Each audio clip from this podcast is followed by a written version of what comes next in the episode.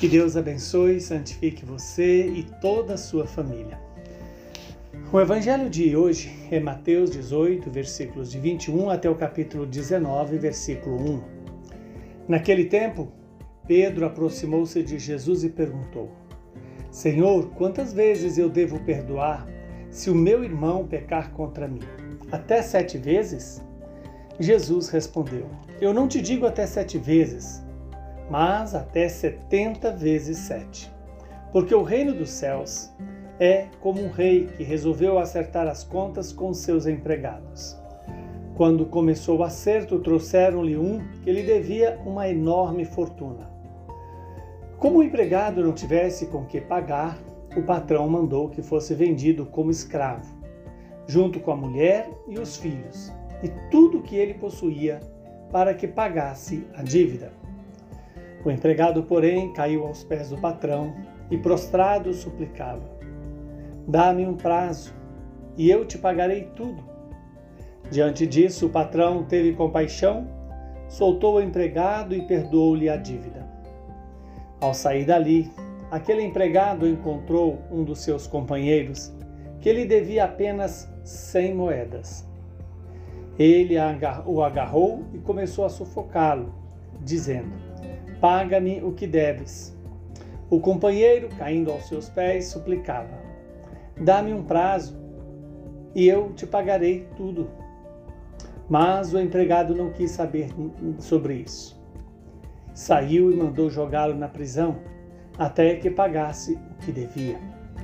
Vendo o que havia acontecido, os outros empregados ficaram muito tristes, procuraram o patrão e lhe contaram tudo. Então o patrão mandou chamá-lo e lhe disse: Empregado perverso, eu te perdoei toda a minha dívida, porque tu me suplicaste. Não devias tu também ter compaixão do teu companheiro, como eu tive compaixão de ti?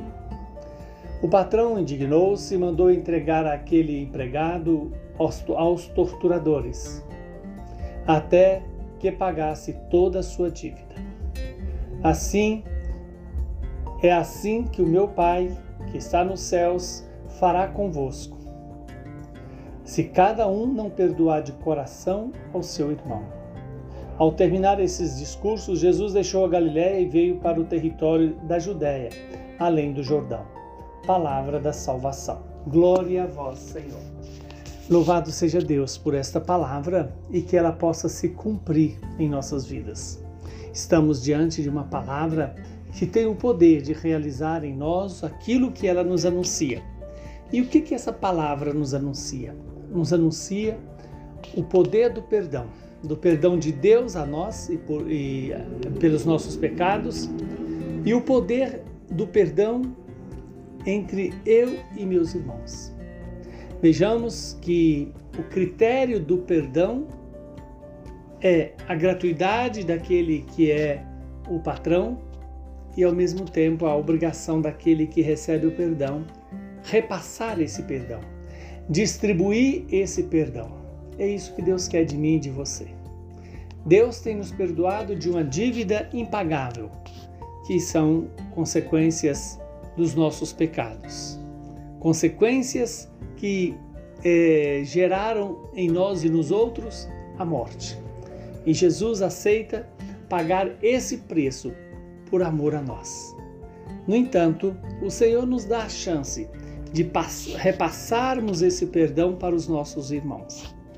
E esse perdão vai ser também o critério de permanecer em nós o perdão de Deus. Quando rezamos o Pai Nosso, em que dizemos perdoai as nossas ofensas, assim como nós perdoamos aquele que nos ofendeu, quer dizer que a experiência do perdão de Deus deve ser para nós a motivação para perdoar os nossos irmãos, a razão para perdoar os nossos irmãos.